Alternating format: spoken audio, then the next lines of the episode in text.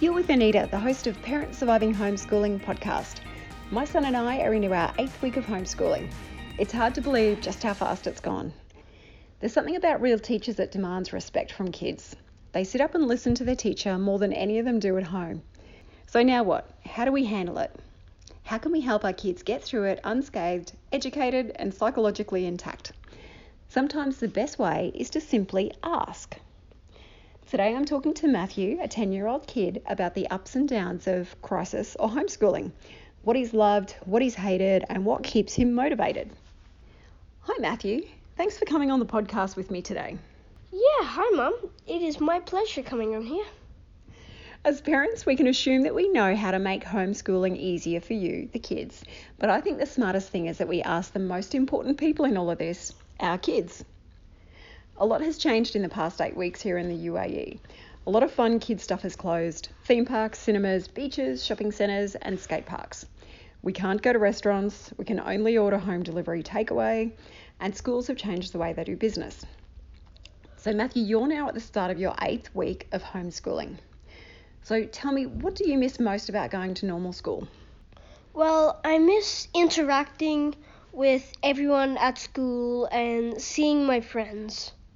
Have you been able to see your friends since you've uh, been doing homeschooling? I have been able to see them on a video call that we do every day, but I haven't been able to see them physically. Ah, yeah, the school VidCon with the teacher and kids.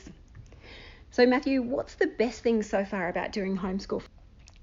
The best thing so far is that I can work at my own pace where I don't have to rush my work to get it done in a amount of time or wait for other people. I can work at my own pace. So, Matthew, what have been your two biggest challenges doing school from home?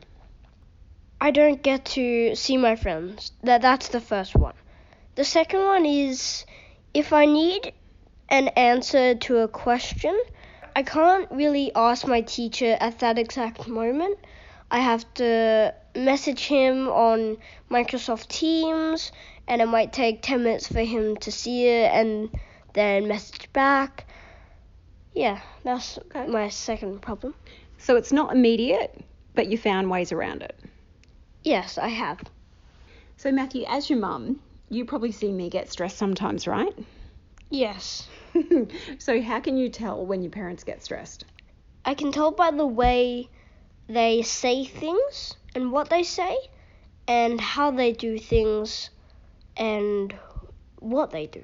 Okay, so you can see it and you can hear it. Yes. So, how important is it for parents to stay calm during homeschooling? It is very important for the parents to stay calm because if the parents stay calm, that means the kids stay calm. And then everyone's calm, which is what we want. Okay. And when when we're all calm, does it help you focus on your work? Yes, it does. Hey Matthew, you're a pretty dedicated kid. So what keeps you motivated during schoolwork? I might have some breaks where I can look at nice greenery outside and it sort of helps me regain focus. I also have healthy snacks so I'm I don't get tired or yeah, I stay focused. Okay. So it keeps your energy up. Yeah. Yeah. And then little exercise breaks. Uh like maybe after each lesson have do like 10 push-ups or 5 sit-ups. And that again also helps you sort of stay, you could say, alert. Yeah. Hey Matthew, you're talking about the importance of break times during schoolwork. So, what happens to your ability to focus if during your breaks you spend all that time on yet another screen, like an iPad, a TV, or a phone? It changes my attitude because I know myself if I spend too much time on screens, I get a little grumpy. Yes, you do. And if you do have a break and you don't look at any screens, you have a rest and it helps your eyes to sort of, Focus? yes, focus. Yeah, yeah, and I see that in you. Hey Matthew, what have you learnt about yourself during these seven or eight weeks of homeschooling? I do need breaks, otherwise, yes, I get a bit grumpy. And if I have any distractions nearby where I'm working, I seem to get distracted. Oh, I'll just do I have like a quick check on this, and then it might be five minutes later, and then I've run out of time. So that's a really great insight into yourself. So, how do you manage that, Matthew? I take all distractions away. I'll like put them somewhere where if I look around, I won't find them easy. Okay, so you keep them out of your peripheral view so you can't actually see them uh, unless you go hunting for them, right? Yes. Yeah, good idea. So I'm here with you every day during homeschooling.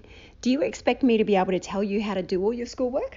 Uh, well, no, because otherwise we don't learn the schoolwork. I would like to be independent and know that I can do it by myself. So, hey, Matthew, let's assume you have all the homeschooling parents across the world listening here today. So, what is it that you kids need from us as parents while you're homeschooling? Well, we need the parents to stay calm so that the kids stay calm. And in general, we just need everyone to stay happy and focused. Okay. Um, tell us what parents can do to keep their kids motivated.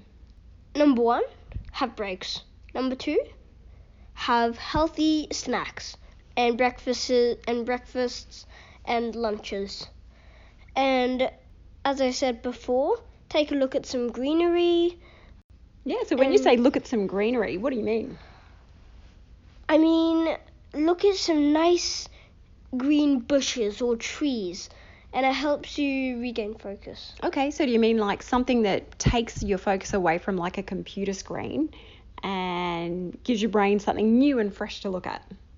Actually, yes, it does. Yeah, cool. Um, so, hey, Matthew, have you got any other tips for parents so that we can help you kids to get through this? Well, no, actually, I think that's everything. Hey, Matthew, you've been a little legend. Thank you so much for stepping up to help me and all the other parents out there so that we know what goes on in the minds of our kids and what we can do to help you get through all of this. A final question What are you going to do today to celebrate getting through all of your schoolwork? Have a nice dip in our mini pool and have a nice, yummy dinner. Thank you for listening to Parents Surviving Homeschooling podcast with Anita Green and Matthew Green.